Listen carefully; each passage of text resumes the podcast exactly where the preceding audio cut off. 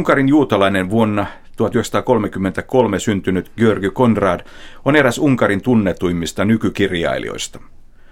Kommunistivallan aikana Konrád kritisoi näkyvästi silloista järjestelmää. Konradin tunnetuimpien teosten joukkoon kuuluvat myös suomeksikin julkaistut kirjat Vierailija, Pidot puutarhassa ja Kivikello. Konrad on toiminut myös kansainvälisen PENin puheenjohtajana. Olen tavannut Konradin usein vuosien varrella. Nyt vierailin hänen kesähuvilallaan Balatonjärven pohjoispuolella päivänä, jolloin Unkarissa ja koko Keski-Euroopassa lyötiin helle ennätyksiä. Edellisestä tapaamisestamme onkin vierähtänyt jo jonkin aikaa. Siitä on kai jo joitakin vuosia. Muistan, että kun keskustelimme Unkarin tilanteesta noin kymmenen vuotta sitten, olit melko optimistinen, mutta nyt et enää ole. I am not optimistic, but I see that everything is temporary and...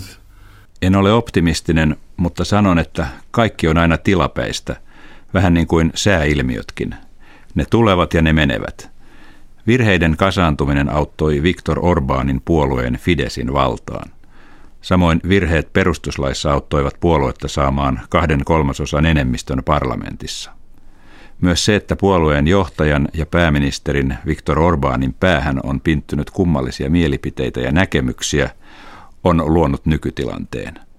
Hänellä on yksinvaltaisia piirteitä ja ajatuksia. Nythän on niin, ettei meillä täällä itäisessä Keski-Euroopassa ole kovin monia vaihtoehtoja. Itse asiassa niitä vaihtoehtoja on kaksi. Me voimme suuntautua länttä tai itää kohti. Jälkimmäinen vaihtoehto merkitsee suurempaa diktatuuria, jonkinlaista yksinvaltaista järjestelmää. Olet kutsunut Unkaria Orbanistaniksi. Kyllä. Unkarin ja Keski-Aasian entisten neuvostotasavaltojen välillä on yhä enemmän yhtäläisyyksiä. Unkarissa on nyt painostava ilmapiiri. Tällä hetkellä maan oppositio on melko heikko. Pääministeri ja hallitus jahtaavat nyt kaikenlaisia riippumattomia ilmiöitä tässä maassa.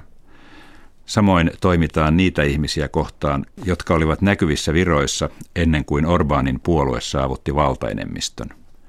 Unkarin nykyjärjestelmä rakentuu henkilökohtaisen lojaalisuuden varaan, eli kyse on lojaalisuudesta Viktor Orbánia kohtaan. Jos Orbán katoaisi jostain syystä, hänen puolueensa Fidesz ei kykenisi ylläpitämään nykyhallintoa, koska kyse on niin paljon Viktor Orbánin henkilön painoarvosta. Unkari on nyt eräänlainen Führerstaat, eli maassa on henkilökeskeinen hallinto. Italiassa ja Saksassa oli aikanaan henkilökeskeiset hallinnot, aivan kuten kommunistimaissakin. Kommunistimaissa on perinteisesti palvottu johtajia. On puhuttu henkilökultista. Nyt Unkarissa on yhden puolueen järjestelmä, joka työntää ulos niitä asiantuntijoita ja yleensäkin ihmisiä, jotka eivät ole olleet Orbánin kannattajia. Unkarin nykytilanne ei ole terve. Ein Reich, ein Volk, ein Führer. Niin, mutta täällä ei ole gestapoa, joka vangitsisi ihmisiä. Muistan sen ajan, kun Viktor Orbán oli pääministerinä ensimmäisen kerran. Tilannehan oli silloin hieman toisenlainen. Itsekään et ollut silloin niin kriittinen häntä kohtaan. Niin, silloin hänellä ei ollut rajatonta valtaa. Rajaton valta luo houkutuksia. Minusta tuntuu, että hän kokee jonkinlaista viehätystä eräänlaisen Kiinan tai Keski-Aasian mallin suuntaan. Vaikuttaa, että häntä houkuttaa sellainen malli, jossa yhdistyisivät paternalistinen hallinto ja talouskasvu. Onko Viktor Orbán myös E U-vastainen henkilö? Hän ei pidä E U:sta, koska E U on kansallisten valtioiden yläpuolella oleva auktoriteetti. Kukaan nationalistisesti suuntautunut egokeskeinen poliitikko ei pidä E U:n luomista rajoista, koska E U pienentää kansallisesti suuntautuneen hallitsijan valtaa ja egoa. Vanha tunnettu sanontahan kuuluu, että valtio olen minä. On ongelma, kun yksi henkilö pitää itseään lähes kaikkien alojen asiantuntijana. E U:ssahan on kaksi suuntausta. Toinen niistä korostaa kansallisten valtioiden ylivaltaa, mutta E U:ssa on myös federalistinen suuntaus, joka korostaa enemmän Euroopan roolia, ja sen kannattajat haluaisivat syventää integraatiota kansallisten hallitusten yli. Tuon suuntauksen kannattajat haluaisivat, että olemassa olisi ankarampia rangaistuksia niille, jotka rikkovat yhteisiä sääntöjä. Tuota kamppailua ei ole vielä ratkaistu. Voidaanko siis sanoa, että Viktor Orbán on nationalisti? Orbanismin virallinen ideologia on eräänlainen menestyksellinen sekoitus kansallista ja sosiaalista demagogiaa. Aivan hänen hallintonsa aluksi hän ajoi läpi lakeja, joita kutsuttiin Unkarin kansakunnan lailliseksi yhdistämiseksi. Se tarkoittaa sitä, että Unkarin ulkopuolella asuville unkarilaisille myönnettiin kaksoiskansalaisuus ja äänestysoikeus. Tämä tarkoittaa myös niitä unkarilaisia vähemmistöjä, jotka ovat jääneet maailmansotien seurauksena nyky-Unkarin rajojen ulkopuolelle. Ongelmana tässä on Unkarin näkökulmasta se, että äänestysoikeuden antaminen oli puhtaasti puoluepoliittinen siirto. Euroopan kannalta ongelma on siinä, että asiasta ei neuvoteltu naapurimaittemme kanssa. Ideologisesti ottaen Orbánin nationalistisuus ei ole alueellista laatua, eli tarkoitan tällä nyt naapurimaihin suuntautuvia aluevaatimuksia. Hänen nationalisminsa on ongelmallista siksi, että se on suuntautunut viime aikoina E U:ta vastaan. Hän on sanonut, että E U toimii jonkinlaisena siirtomaavaltana. Se olikin erään Orbánin tueksi järjestetyn mielenosoituksen keskeinen iskulause. Niin, maaliskuun viidentenätoista tänä vuonna mielenosoituksessa julistettiin, että me emme ryhdy siirtomaaksi. Se oli hänen vastauksensa E U:n demokratiavaatimuksiin. E U:ssa ollaan jo huolissaan muun muassa Unkarin demokratiavajeesta, oikeusvaltion tilanteesta ja median tilanteesta. Kun Euroopan unioni on kritisoinut Viktor Orbánia ja hänen hallitustaan, hän on kääntänyt kritiikin Unkariksi sanomalla, että E U kritisoi Unkarin kansaa. Se on hänen tapansa toimia. Hän laittaa Unkarin kansakunnan itsensä eteen kilveksi tai pikemminkin panttivangiksi. Orbán on nationalistinen. Hänen poliittinen tarkoitusperänsä on yhdistää Unkarin oikeistosiipi yhdeksi puolueeksi ja vaikuttaa siltä, että hänestä tuntuu siltä, että niin voi tehdä vain nationalististen lippujen alla. György Konrád, Unkarin medialaki on saanut kovasti kritiikkiä. Unkarin medialaki on täysin ennenkuulumaton ja ennennäkemätön Euroopassa. Ei siis ole ihme, että Unkarin hallitus puolustelee sitä, jakaen sen lain ikään kuin pienempiin osiin. Hallitus esittää, että Unkarin medialain eri osilla on aina jossakin Euroopan maassa vastineensa. Eli tarkoitan sitä, että yhdellä osalla on vastine jossakin ja toisella osalla taas jossain muualla. Tuo on siis hallituksen tapa puolustautua kritiikkiä vastaan. Aloitetaanpa digitaalisesta mediasta. Unkarin uusi medialaki asettaa digitaalisen median yhden pyramidimaisen mediahallinnon alaisuuteen. Tämä koskee koko lehdistöä, televisiota, radiota ja online-lehdistöä. Tuota hallintoa johtaa yksi Viktor Orbánin nimeämä henkilö. Tuo hallintoelin hallinnoi niin lähetystaajuuksia kuin median vapautta. Se on aivan ennen kokematonta. Unkarissa laki antaa yhdelle Viktor Orbánin nimeämälle henkilölle vallan päättää lähetystaajuuksista. Lain mukaan sama henkilö valitaan sitten automaattisesti niin sanotun medianeuvoston johtoon, jonka tehtävänä on valvoa sananvapautta. Medianeuvostossa on viisi Fidesin nimeämää jäsentä. Kaikki muiden puolueiden ehdokkaat pudotettiin pois jo ennen nimeämisvaihetta. Se on täysin ennenkokematonta. Nyt yksi puolue on määrännyt henkilöt, jotka päättävät mediayrittäjien elämästä ja kuolemasta, eli siitä, keille lisenssejä voidaan myöntää, sekä mahdollisista juttujen sisältöön liittyvistä rangaistuksista. Eli yksi puolue hallitsee täysin Unkarin medianeuvostoa. Unkarihan joutui E U:n painostuksen vuoksi tekemään viime vuonna joitakin lievennyksiä medialakiinsa, mutta noita lievennyksiä ei ole vielä vahvistettu. Hallituksen on vahvistettava lievennykset toukokuun loppuun mennessä. Nähtäväksi jää, miten asiassa tulee käymään.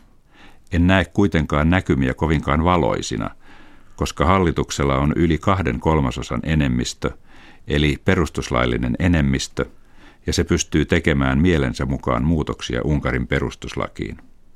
Meillä on nyt siis täysin virallisestikin kumileimasimena toimiva parlamentti. Nyt päätöksiä voidaan tehdä ilman, että niistä edes keskustellaan. Kun perustuslakioikeus on sanonut jostakin asiasta, että on toimittu vastoin perustuslakia, perustuslakiin on tehty muutos.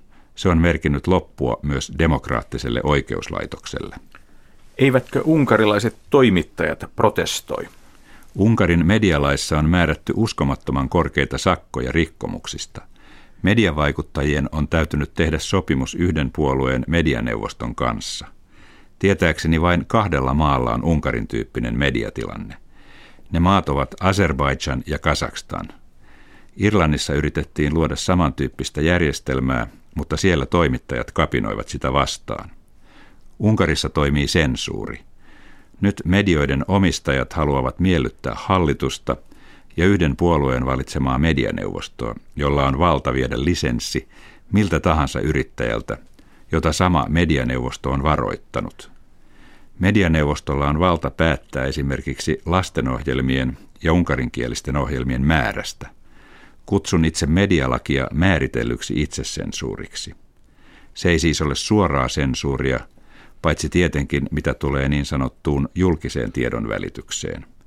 On tärkeää muistuttaa, että julkinen tiedonvälitys on muuttunut täysin ja se on yhden hallintoelimen alainen. Julkisella tiedonvälityksellä ei ole tässä maassa oikeutta itse valita, mitä uutisissa kerrotaan. Uutisissa välitetään hallituksen kontrolloimaa kuvaa. Olemassa on monia skandaalinomaisia julkiseen mediaan liittyviä tapauksia. Noin tuhat korkeatasoista journalistia on saanut potkut. Julkisesta televisiosta on tullut hallituksen propagandaa levittävä äänitorvi. Suora sensuuri koskee siis julkista tiedonvälitystä, kun taas itsesensuuri on tullut hallitsevaksi piirteeksi muissa medioissa. Ja medialaki on toiminut siinä suhteessa keskeisenä tekijänä. György Konrád, kuinka Unkarin älymystö on suhtautunut tilanteeseen? Protestoivatko he?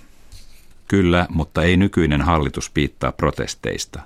Kaikki ammattimaiset journalistiyhdistykset, paitsi hallituksen oma, kaikki media-asiantuntijat ja noin yhdeksänkymmentäviisi prosenttia kansainvälisesti tunnetuista intellektuelleista ovat protestoineet meneillään olevaa kehitystä vastaan, mutta tämä hallitus, jolla on yli kahden kolmasosan enemmistö, ei yksinkertaisesti välitä protesteista. Hallitus haluaa pysyä valitsemallaan vaarallisella nationalismin ja sosiaalisen populismin tiellä. Kyse on mielestäni suorastaan klassisesta populistisesta enemmistöhallituksesta, joka saattaa kannattaa jopa täysin toisiaan vastaan olevia asioita, kunhan niillä vain on kansalaisten enemmistön, eli yli viisikymmentäyksi prosentin kannatus. Ei sellainen hallitus välitä vähemmistöjen äänistä ja näkemyksistä. Kyseessä on hallitus, joka on suorastaan itsetietoisen ylpeä siitä, ettei se ole liberaalis-demokraattinen. Nyt nykyinen mediajärjestelmä palvelee hallitusta hiljentämällä kaikki mahdolliset protestit. yhdeksänkymmentäviisi prosenttia unkarilaisista ei todennäköisesti saa edes tietää protesteista, kun ihmisille kerrotaan vain hyviä uutisia. Pääministeri Viktor Orbán on kuitenkin yhä melko suosittu täällä. Johtuuko hänen suosionsa massiivisesta mediatuesta? Kyllä median keskittymisellä on oma merkityksensä. Sanoisin, ettei medialla olisi niin suurta merkitystä, mikäli julkisessa yhteiskuntaelämässä olisi kaksi muuta yhtä voimakasta tekijää. Mutta viime vaaleissa kävi niin, että kaikki muut puolueet kuin Fidesz pyyhkäistiin käytännössä lähes pois kartalta. Niin, parlamentin sääntöjä muutettiin, eikä muilla puolueilla ole mahdollisuutta perustaa omia tutkivia komiteoita, eikä niillä mahdollisuutta kääntyä perustuslakioikeuden puoleen. Niinpä media olisi nyt ainut tapa kontrolloida hallitusta. Online-media on melko vapaa ja sen merkitys onkin kasvanut viimeisten kahden vuoden aikana.